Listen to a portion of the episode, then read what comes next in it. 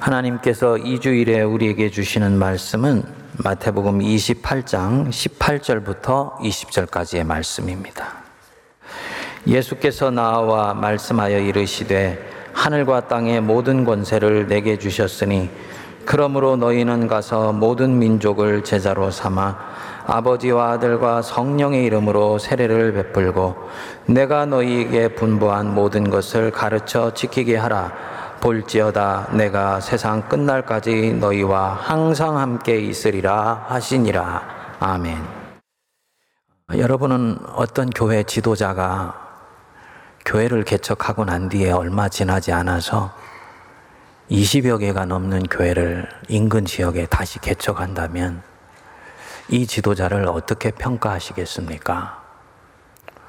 교회 개척된 지 얼마 지나지 않아서 보따리를 싸고 전도 여행을 두 달씩 교회를 비우고 떠난다면, 또 그 교회에 국한되지 않고 병원을 세우고 중고등학교를 세우고 대학교를 세우고, 만일에 그런 지도자라면 이 지도자를 어떻게 평가하시겠습니까? 이 지도자의 복음에 대한 열정을 높이 평가하시겠습니까? 아니면 처음 세운 교회가 이제 채 조직도 갖추어지기 전이고 영적으로 성도들이 연글기도 전인데 한 교회에 혼신의 힘을 다 기울이지 않고 이렇게 일을 벌이는 것에 대해서 고개를 갸우뚱거리겠습니까? 일반적인 경우라면 아마 후자라고 생각할 것입니다. 그런데 만일 이 사람이 누구보다도 교회가 어떻게 세워지는지를 잘 알고 있고 누구보다도 하나님께 신실한 사람이며 예수 그리스도께 자기의 인생이 바쳐진 사람이라면 이 사람이 교회를 이렇게 대하는 것을 어떻게 이해하실지요? 만일에 그렇다면 이 사람은 교회의 존립 목적을 우리가 생각하는 것과는 다른 방식으로 이해하고 있을 것입니다.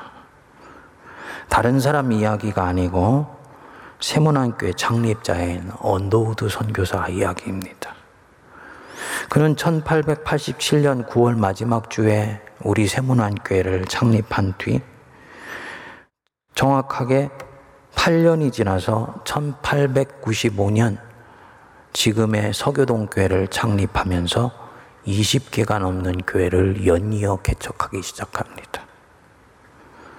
초기 세모난교회가 얼마나 선교에 열정적이었는지 교회가 세워지고 정확하게 이십삼 년이 지난 천구백십 년 한일합방이 되던 해에는 세모난교회가 서울 경기 지역에 일곱 개의 예배 처소를 운영하고 있었습니다. 이들은 나중에 전부 독립해서 교회로 세워지게 됩니다. 그리고 세모난교회는 어머니 교회야 라는 칭호는 바로 이때부터 나오기 시작했습니다. 최초의 조직교회이기 때문에 어머니 교회인 것이 아니었고 세모난교회가 한국교회에 복음의 포석을 깔아가는 것을 보고 세모난교회를 어머니교회라고 부르기 시작했어요. 교회가 세워진 지 육 년 지나서 천팔백구십삼 년에 이 한양 땅에 콜레라가 창궐했습니다. 언더우드와 교인들이 팔을 걷어붙이고 콜레라 퇴치에 앞장서게 됩니다. 이를 본 고종 황제가 교회를 너무너무나 고맙게 여겨서 포상금을 내리게 되고요. 이 포상금이 세모난교회 첫 번째 예배당을 건축하는 데 사용이 됩니다.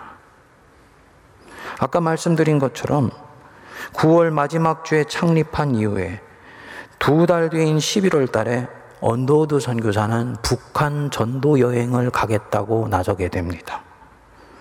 그리고 이를 매년마다 하여서 그보다도 삼 년 늦게 들어온 마페 선교사가 북한 선교에서 결정적인 선교의 결실을 맺는데 토양을 만들어주게 돼요. 신문을 창간해서 그리스도 신문을 만들고요.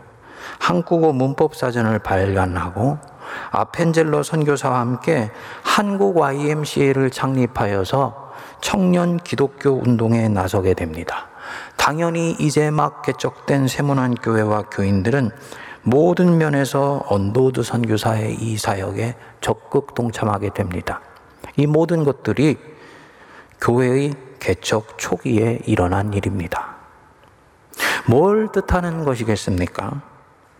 한국교회의 어머니교회라 불리는 세모난교회는 이미 시작부터 교회 자신의 존립과 양적 부흥에 목적을 두지 않았다는 뜻입니다. 교회가 그 자체의 유지와 발전과 부흥을 목적으로 가졌다면 이렇게 사역을 전방위로 실행하지 않습니다. 안으로 먼저 내실을 다지고 부흥을 이루어서 재정적인 힘을 갖고 조직력을 갖춰서 힘을 기르고 난 뒤에 그 뒤에 선교를 하자고 할 것입니다. 그런데 언더우드는 그렇게 하지 않았어요.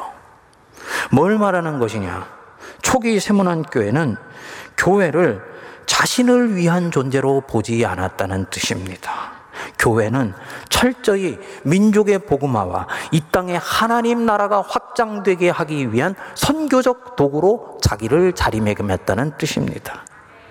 세모난 교회는 선교 지향적 공동체로 시작되었던 거예요.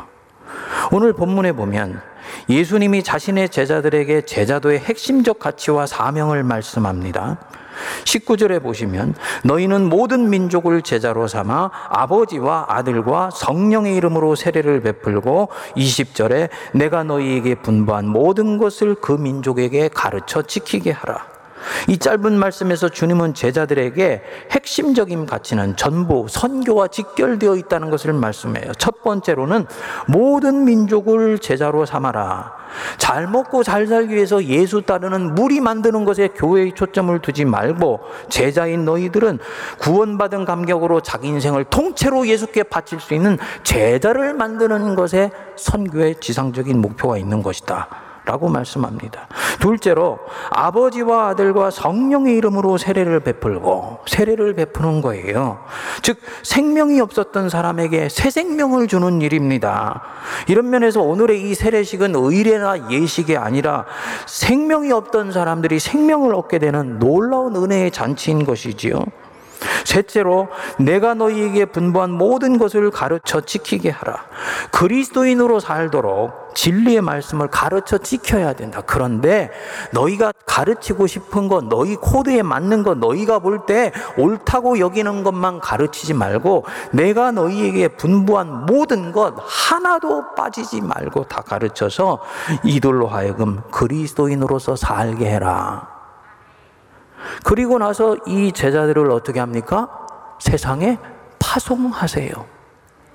교회가 바로 이런 것입니다. 제자들을 키우고 양육하여서 세상으로 파송하는 거예요.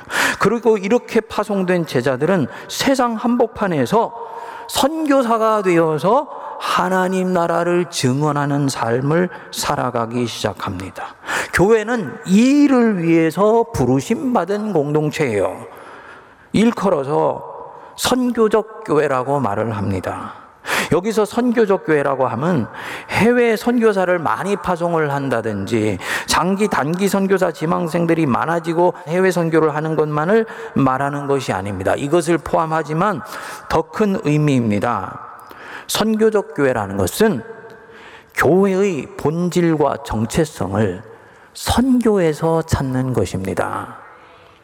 교회가 안으로 자기 정체성을 분명히 하고 거룩해지고 단단해지고 성장한 뒤에 전도와 선교와 봉사를 해야 된다고 우리는 일반적으로 생각해요. 근데 그게 아니라는 거예요. 선교적 교회는 선교가 교회의 본연의 목적이고 교회의 본질이고 정체성이라고 굳게 믿습니다. 왜냐하면 교회가 예수 그리스도의 터전 위에 세워졌잖아요. 그럼 예수 그리스도가 뭐 하신 분입니까? 때가 찼고 하나님 나라가 가까웠으니 회개하고 복음을 믿어라. 예수님의 일생의 그 존재와 삶은 하나님 나라를 이 땅에 증언하는 것에 바쳐졌던 삶이에요. 그렇기 때문에 교회는 예수님이 가셨던 행적을 따라서 나아가서 하나님의 나라를 이 땅에 증언하는 선교 공동체로서의 사명이 교회의 본질이고 정체성이라고 보는 것입니다. 그러니까 교회의 존재 목적 자체가 선교에 있다고 보는 것이지요. 우리가 교회의 목적을 여기에 보고 교회의 정체성이 여기에 있다고 보면 교회가 해야 하는 일 자체의 우선순위가 완전히 달라지게 됩니다. 언더우드가 세모난교를 세우면서 가졌던 이런 선교적인 발상이나 또 그와 함께 교회를 세워갔던 초기 선배 크리스찬들의 발상이 바로 여기에서 나온 것입니다. 교회는 자기가 아직 제대로 서 있지 않았다고 생각할 수도 있는데 세상을 위해서 자신을 개방했습니다. 자기 주머니를 열고 헌신을 하기 시작했습니다. 얼마 되지도 않는 교인들이 사제를 털어서 한양에 퍼진 콜레라를 퇴치하기 위해서 앞장서고요. 목사의 집과 자기들 집을 개방을 합니다. 교회를 키우는 일은 뒷전으로 하고 서울과 경기도에 예배처소를 개척합니다. 그곳을 지원하기 시작합니다. 거기에 강도사를 보내어주고 교사들을 보냅니다. 교회 재정이 빠듯한 가운데서도 사회 구제와 봉사에 앞장섭니다. 이게 선교적 교회예요. 세모난이 본래 생각한 교회의 대사명입니다. 이들의 머릿속에는 분명한 것 한 가지가 있어요. 그래, 교회는 하나님의 선교를 위한 도구이다. 우리는 우리 자체를 유지하는 것에 목적을 두지 않는다. 우리는 하나님의 일에 전심전력한다. 그러면 나머지는 하나님께서 책임져 주시고 하나님 자신을 위해서 교회를 강하게 세워 가실 것이다 라는 것을 굳게 믿는 거예요. 주님은 지금까지 그 약속을 지켜주시고 계신다고 저는 믿습니다. 당연히 이 교회는 세상을 향해서 자기를 개방합니다. 세상을 향해서 팔을 벌려요. 세상에 내 마음에 드는 사람들 향해서만 팔을 벌리는 것이 아니고 세상에 만백성들을 향해 만민을 향해 팔을 벌려서 이 세상을 품어 변화시키는 것을 최고의 가치로 둡니다. 이것이 선교적 교회입니다. 여러분, 교회는 본질적으로 선교지향적이어야 합니다. 그리스도인의 정체성 자체가 그렇습니다. 우리 주님이 우리 그리스도인들이 어떤 자들인지 말씀하셨죠. 너희는 세상의 소금이다. 너희는 세상의 빛이다. 하나님이 아브라함을 왜 부르셨습니까? 아브라함 잘 먹고 잘 살고 그 가나안 땅에서 하나님이 주신 복 누리고 살라고 부르신 것이 아니죠. 아브라함으로부터 시작해서 선민 이스라엘이 나오고 이 이스라엘을 하나님이 택하셔서 만 백성들을 자기 품에 모으시려는 목적으로 선교적 목적으로 아브라함을 가장 먼저 부르신 거예요. 그러니까 아브라함에 대한 부르심에는 만민을 향한 주님의 구원 계획이 그의 양어깨 속에 있었던 것입니다. 모든 부르심에는 바로 이 선교적인 뜻이 들어 있습니다. 이렇게 부르심받은 한 사람 한 사람이 이미 교회입니다. 이런 사람들이 모인 공동체가 또한 교회가 돼요. 그리고 이 교회는 당연히 선교를 위해서 존재합니다. 만민을 자기 품에 품으시려는 하나님의 뜻이 여기에 있다는 것을 알기 때문이에요. 만민을 품으시기 원하시는 주님의 뜻이 이 예수님의 잃어버린 양의 비유에 아주 잘 나와 있어요. 선교의 영성이 어디서부터 시작되는지를 그림처럼 보여줍니다. 누가복음 십오 장 사 절에 이렇게 말씀하지요. 너희 중에 어떤 사람이 양 백 마리가 있는데 그 중에 하나를 잃으면 구십구 마리를 들에 두고 그 잃은 것을 찾아내기까지 찾아다니지 아니하겠느냐. 무슨 말씀입니까? 양 백 마리를 가진 목자는 한 마리가 없어지면 자기 품에 있는 구십구 마리를 들에 두고 그 잃은 것 찾으러 나선다. 이 비유에는 미스테리가 있습니다. 들에 두고 라는 이 단어예요. 만일에 그렇게 구십구 마리 들에 두고 한 마리 찾으러 나섰는데 정작 한 마리는 찾았지만 구십구 마리 들에 있는 것은 늑대와 온갖 들짐승들에게 노략질을 당하면 어떻게 합니까? 과연 이 목자가 선한 목자라고 할 수 있을까요? 아니지요. 그는 경영에 실패한 목자이지요. 그런데 선한 목자는 그렇게 한다는 거예요. 왜냐? 그 잃어버린 한 마리에 대한 마음이 애간장이 녹아져 내려갈 정도로 간절하기 때문입니다. 선한 목자가 이렇게 하는 데는 이유가 있습니다. 양은 되새김질하는 동물이에요. 앞위와 뒷위가 있습니다. 그런데 이 양은 몸통이 크고 다리가 짧지 않습니까? 그렇기 때문에 조금만 균형을 잃으면 쉽게 넘어집니다. 이렇게 넘어지는 일이 없도록 하기 위해서 목자는 양들이 이동할 때는 서로 바짝바짝 붙어서 서로를 받쳐주도록 하는 거지요. 그런데 그 중에 양 한 마리가 대열을 이탈했습니다. 홀로 있는 이 양은 내리막이나 오르막에서 당연히 균형을 잃고 넘어지게 되겠지요. 그러면 그때부터 앞위가 뒷위를 짓누르기 시작합니다.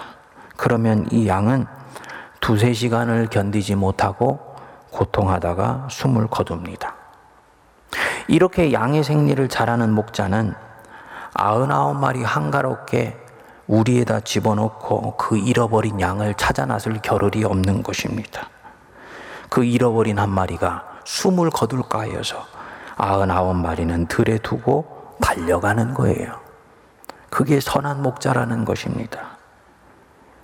우리 주님은 이 마음이 세상 속에서 잃어버려진 한 마리의 당신의 양을 바라보는 마음이라고 말씀하시는 거지요. 하나님이 세상에 자기를 믿지 않는 자들을 향한 마음이라고 말씀합니다. 저 사람들 죽으면 지옥 가니까 믿어라 라는 정도가 아니고 이미 그들은 지옥을 가기 전에 자기의 생명을 잃어버렸으며 허망한 것에 인생을 주고 살아가는 가련하고도 불쌍하며 영적으로 사망신고가 내려진 그런 사람들이다. 하나님이 이런 잃어버린 자기의 양을 너무너무나 안타까워하시면서 그들을 찾으시기 원한다. 그래서 교회도 잃어버린 한 마리의 양을 위해서 혼신의 힘을 다하는 것입니다. 당연히 감당할 수 없는 은혜로 내가 구원받았다면 하나님의 심정으로 잃어버린 그 양 한 마리 찾기 위해서 나는 들에 지금 있는 건 두고 달려갈 수 있는 마음이 돼야 되는 거예요. 이것이 선교적 교회의 영성입니다. 언더우드의 영성이고요. 초기 세문안교회 선배들의 영성이에요. 교회를 키우고 온 성도들이 서로 해피하고 같이 모였을 때 우리끼리 천국을 만들며 사는 것 누가 싫어하겠습니까? 다 그렇게 하고 싶지요. 그렇지만 하나님이 무엇을 원하시는가? 하나님이 우리를 구원해 주신 이유가 무엇인가를 생각하면서 하나님의 마음이 세상 한복판에 잃어버린 그 양 한 마리 있다는 걸 아셨을 때 세문안교회 초기의 선배들은 세상을 위해 자기를 드리는 그런 교회를 만들어가기 시작했습니다. 오늘날 우리 세문안교회에 이런 선교적 교회의 영성이 얼마나 살아있을지요. 세상에 있는 잃어버린 양들을 측은히 여기는 마음이 우리 안에 얼마나 있는지요. 혹시 세상을 정죄하고 판단하기에 앞장서고 그 마음이 앞서서 그 잃어버린 생명들을 불쌍히 여기고 어떻게 하면 그들을 주님의 품으로 돌아오게 할 수 있을 것인가에 모든 신경이 가 있는 부분들은 이미 녹아져 내려 있지는 않은지요. 혹시 우리는 우리 초기 신앙의 선배들이 쌓아놓은 이 아름다운 신앙의 금자탑 위에 세문안교회의 명성과 세문안교회가 가지고 있는 위세를 자랑하는 부분에 많은 시간과 영성을 소모하고 있지는 않은지요. 여러분, 우리도 모르는 사이에 세문안은 세문안 자체를 위한 존재가 되어가고 있지는 않습니까? 이 부분들 우리가 깊이 생각해 봐야 되는 부분입니다. 물론 우리가 세상을 위해서 구제하고 섬기고 선교하는 일에 최선을 다해 왔고 또 그렇게 되어야 하지만 지금은 이 여섯 번째 예배당을 헌당하기 위해서 상대적으로 선교를 위한 예산은 줄어들 수밖에 없다. 이렇게 생각할 수 있을 것입니다. 그런데 이 여섯 번째 예배당 자체가 한국 교회를 위한 선교의 목적으로 어머니 교회가 지은 건물입니다. 한국 교회는 말할 것도 없고 한국 백성을 위해서 이 예배당은 사용되어져야 된다고 저는 믿습니다. 여러분들도 동의하시지요? 요즘 젊은이들이 결혼을 하는데 비용이 얼마나 많이 듭니까? 알아보니까 예식장 하나를 빌리는데도 꽃값이나 이런 것까지 다 치면 삼천만 원이 훌쩍 넘어가더라고요. 근데 일 층 우리 세문안홀은 시민 공간으로 본래 개방하기로 세문안이 약속하고 만든 공간이에요.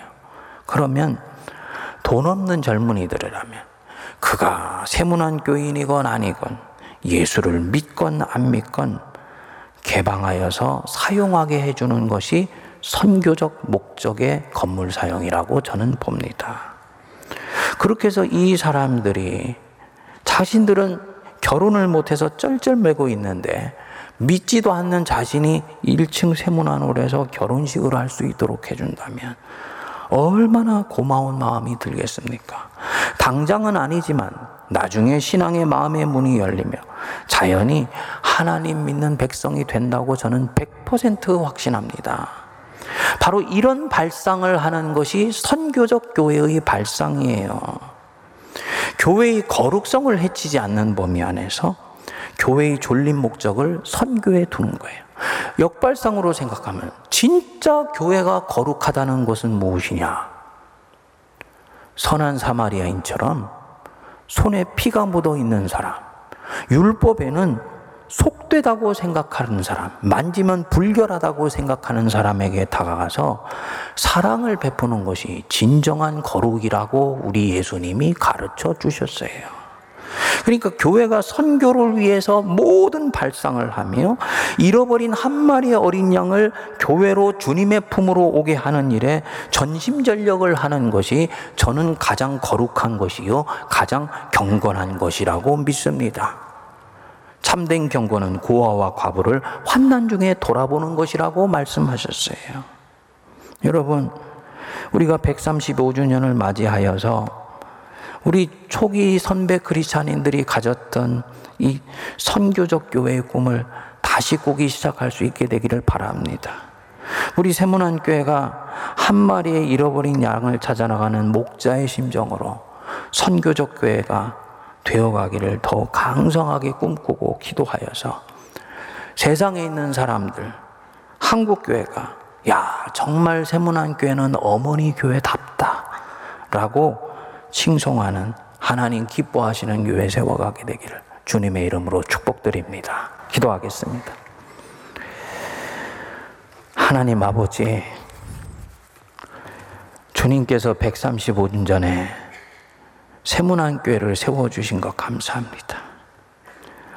하나님을 뼈에 저리게 사랑하며 하나님의 나라를 이 땅에 이뤄내기를 갈구하여서 조선 백성보다도 더 조선 백성을 사랑한 신실한 선교사를 이 땅에 보내셔서 교회를 시작하게 하시고, 또 그와 함께 마음이 합했던 우리 세문안교회 초기 선배들을 통하여서 이 땅에 복음의 역사가 강성하게 일어나는 일에 터전을 닦고 기초를 닦게 해주셨음을 감사합니다.